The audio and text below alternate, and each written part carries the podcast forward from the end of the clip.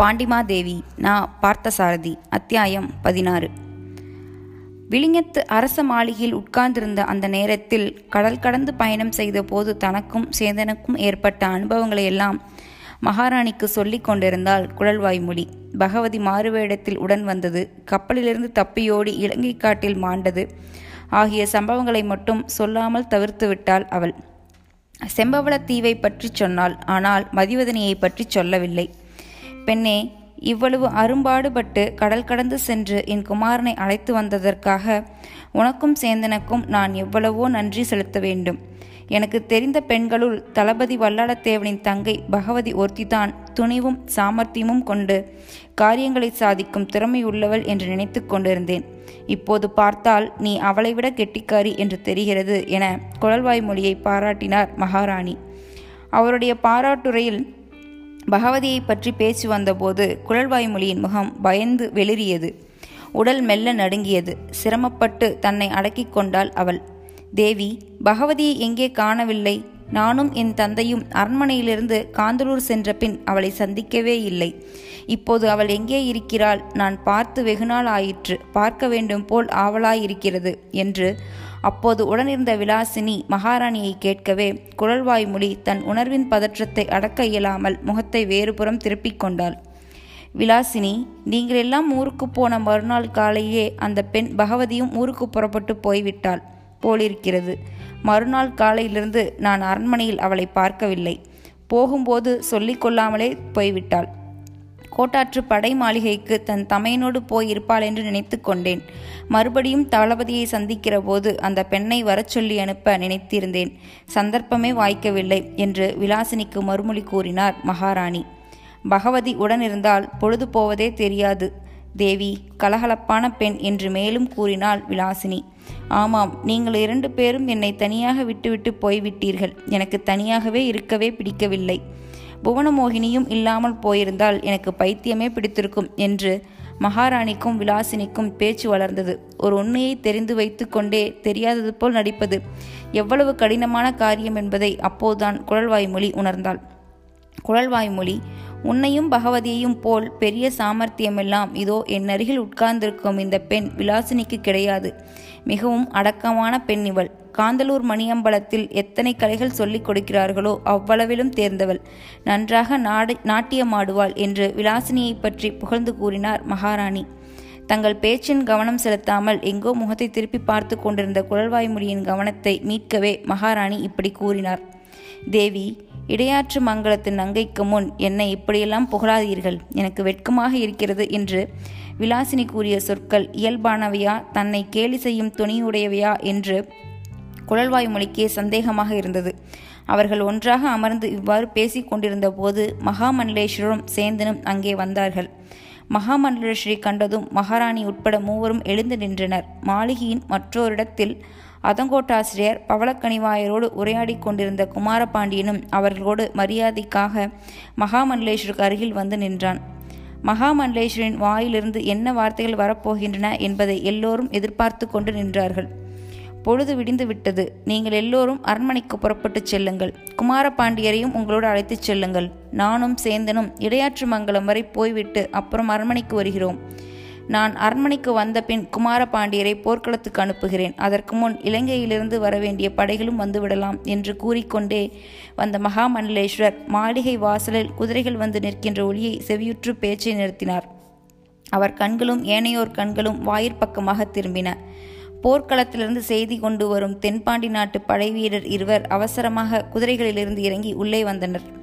அவர்கள் முழங் முகங்களில் பரபரப்பு தென்பட்டது. அவர்களின் ஒருவன் முன்னால் நடந்து வந்து மகாமண்டலேஸ்வரை தலை தாழ்த்தி வணங்கிவிட்டு ஒரு திருமுக ஓலைச் சுருளை அவரிடம் அளித்தான். எல்லோருடைய முகங்களிலும் ஆர்வம் படர்ந்து நிற்க அவர் பிரித்து பார்த்தார்.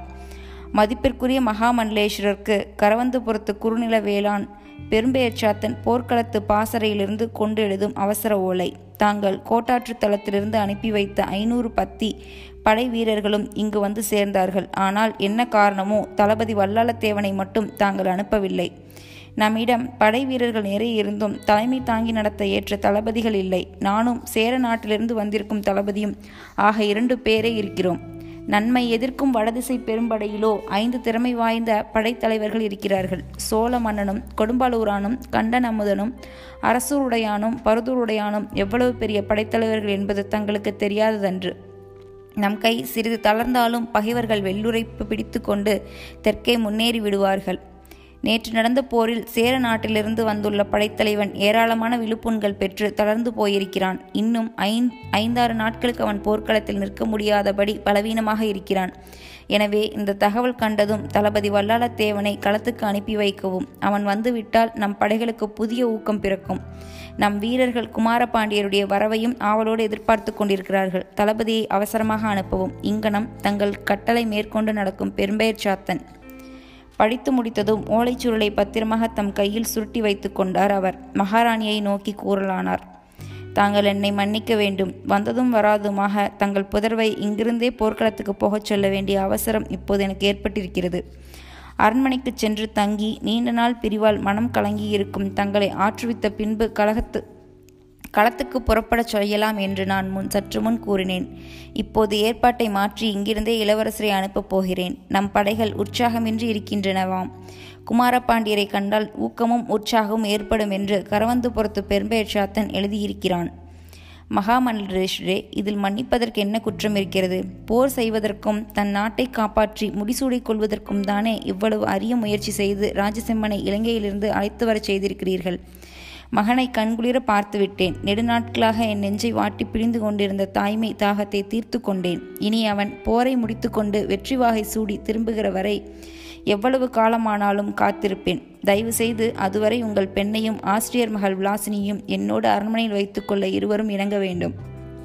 சிறுவயது பெண்கள் இருவர் உடனிருந்தால் எனக்கு என் கவலைகளை மறந்துவிட முடிகிறது என்று மகாராணி முகத்தில் மகிழ்ச்சியோடு கூறினார். மகாராணி கரும்பு தின்ன கூலி கேட்பார்களா யாராவது? என் மகள் விலாசினியும் மகாமண்டலேஸ்வரின் பெண் குழல்வாய் மொழியும் தங்களோடு அரண்மனையில் இருப்பதை பெரும் பாக்கியமாக ஒப்புக்கொள்வது என்பதில் ஐயமில்லை என்றார் அதங்கோட்டாசிரியர் குமாரபாண்டியன் தாயின் அருகிற் சென்றான். குழல்வாய் மொழியும் விலாசினியும் விலகி நின்று கொண்டார்கள். மகாராணிக்கு கண்கள் கலங்கின. அம்மா எனக்கு ஆசி கூறி விடையளியுங்கள். நான் வெற்றியோடு திரும்பி வருவேன். என்னுடைய எதிர்காலத்தை பற்றி உங்கள் மனதில் நிறைவேறியிருக்கும் எண்ணற்ற ஆசைகளை நிறைவேற்றுவேன். வெற்றியோடு திரும்பியவுடன் இலங்கையிலிருந்து நம்முடைய சுந்தரமுடியையும் பொற்சிமாசனத்தையும் வீரவாளையும் காசிவ மன்னர் கொடுத்தனுப்பி விடுவார். பின்பு எப்போதும் போல் இந்த தென்பாண்டிய மரபு வளர்ந்தோங்கச் செய்யும் பொறுப்பை மேற்கொள்வேன். மகாமண்டலேஸ்வரரும் நீங்களும் அவ்வப்போது எனக்கு பயன்படும் அறிவுரைகளை எல்லாம் போர்க்களத்துக்கு சொல்லி அனுப்ப வேண்டும். சிறிதும் தயக்கம் இல்லாமல் நிறைமனதோடு கண்கலங்காமல் என்னை அனுப்புங்கள் அம்மா. அன்னையின் காலடியில் மண்டியிட்டு வணங்கினான் அவன். போய் வா வெறும் ராஜசிம்மனாக திரும்பி வராதே. வெற்றி வீரன் ராஜசிம்மனாக வாகை சூடி வா. பல்லூலி காலமாக இந்த தென் பாண்டி நாட்டை காத்து கொண்டு கடல் மருங்கே நின்று தவம் செய்யும் குமரித்தாய் உன்னை காத்து உனக்கு துணை நின்று அருள் புரிவாள். கண்களில் நீர் பணிக்க தொண்டை கரகரத்து குரலொளி மழுங்க இந்த சொற்கள் மகாராணியின் வாயிலிருந்து வெளிவந்தன. இந்த வார்த்தைகள் செவியில் விழுந்த அதே சமயத்தில் அவன் பிடரியில் அன்னையின் கண்ணீர் முத்துக்கள் சில உதிர்ந்து சிதறின. ராஜசிம்மன் எழுந்து மகாமண்டலேஷ்க்கு அருகில் சென்றான்.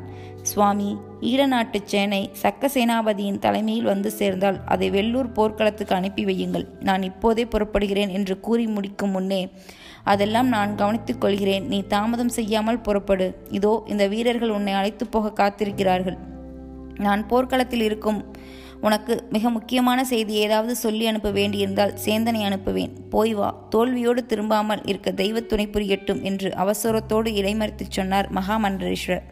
அவன் அதிகம் பேசிக் கொண்டிருப்பதை விரும்பாத மாதிரி அவசரப்படுத்தினார். ஆசிரியரையும் பவளக்கணிவாயரையும் வணங்கினான் அவன். வெற்றியோடு திரும்பி வந்து தங்கள் தந்தை பராந்தக பாண்டியர் போல் பெரும் புகழ் பெற்று வாழுங்கள் என்று வாழ்த்தினார்கள் அவர்கள். சேந்தா இளவரசர் புறப்படுவதற்கு நல்ல குதிரை ஒன்று கொண்டு வா. இங்கே அரச மாளிகையில் யவனத்திலிருந்து வந்த உயர்தரமான குதிரைகள் நிறைய இருக்கும் என்று தம் ஒற்றனை துரத்தினார் மகாமன்றேஸ்வரர். அதே மாளிகையின் பின்புறம் இருந்த பரிமாளிகை கோடிப்போய் ஒரு குதிரையை அவிழ்த்து கொண்டு வந்து நிறுத்தினான் சேந்தன்.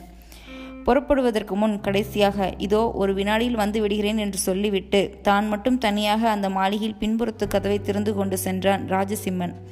அங்கே குதிரைகளை மேற்பார் மேற்பார்த்து கொள்ளும் கிழவன் ஒருவன் இருந்தான். பெரியவரே நான் மறுபடியும் வந்து கேட்கிற வரை இந்த பொருளை பாதுகாப்பாக வைத்திருங்கள் என்று தன் வலம்புரி சங்கை அவரிடம் கொடுத்துவிட்டு சென்றான் ராஜசிம்மன்.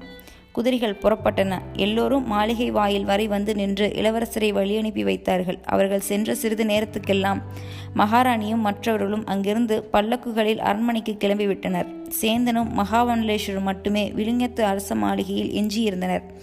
மகாமண்டலேஸ்வரர் சேந்தனை அனுப்பி விளிங்கத்து கடல்துறை அதிகாரிகளை வரவழைத்தார். அவர்கள் வந்தனர்.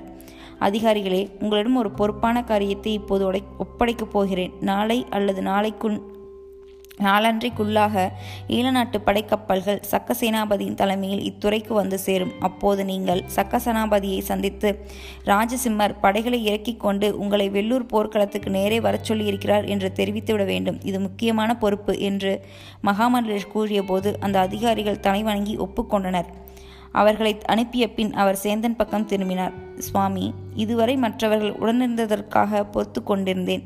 இனி என்னால் ஒரு கணம் கூட என் ஆத்திரத்தை தவிர்க்க முடியாது. நேற்றிரவு இளவரசருக்கு முன் தங்கள் முடிவில் கல்லெறிந்து தங்களை அவமானப்படுத்தியவன் யார் என்று கண்டுபிடித்து அந்த முட்டாளிகளின் மண்டையை உடைத்தால்தான் என் ஆத்திரம் தீரும். அப்போதே ஓடிப்போய் தடுத்து பிடித்திருப்பேன். நீங்கள் கூடாதென்று நிறுத்திவிட்டீர்கள் என்று ஆத்திரத்தோடு கூறினான் சேந்தன். மகாமண்டலேஸ்வர் சிரித்தார். சேந்தா பொறு. எனக்கு அவர்கள் யார் என்பது தெரியும். இன்னும் சில நாட்கள் கழித்துப்பார். இப்படி இருட்டில் மறைந்து எறியாமல் நேரடியாகவே வந்து என்மேல் கல் எறிவார்கள் அவர்கள் என்றார் அவர். அந்த வார்த்தைகளை சொல்லும்போது அவருடைய குரல் தோய்ந்து நைந்து ஒழிப்பதை நாராயணன் சேந்தன் உணர்ந்தான். சுவாமி எதற்கும் வருத்தப்படாத உங்களையும் மருந்து செய்து விட்டார்களே அவர்கள் யாரென்று மட்டும் சொல்லுங்கள். இப்போதே போய் கழுத்தை திருகிக் கொண்டு வருகிறேன் என்று துடிப்போடு சொன்னான் அவன். கோபத்தை அடக்கிக்கொள் என்னோடு புறப்படு.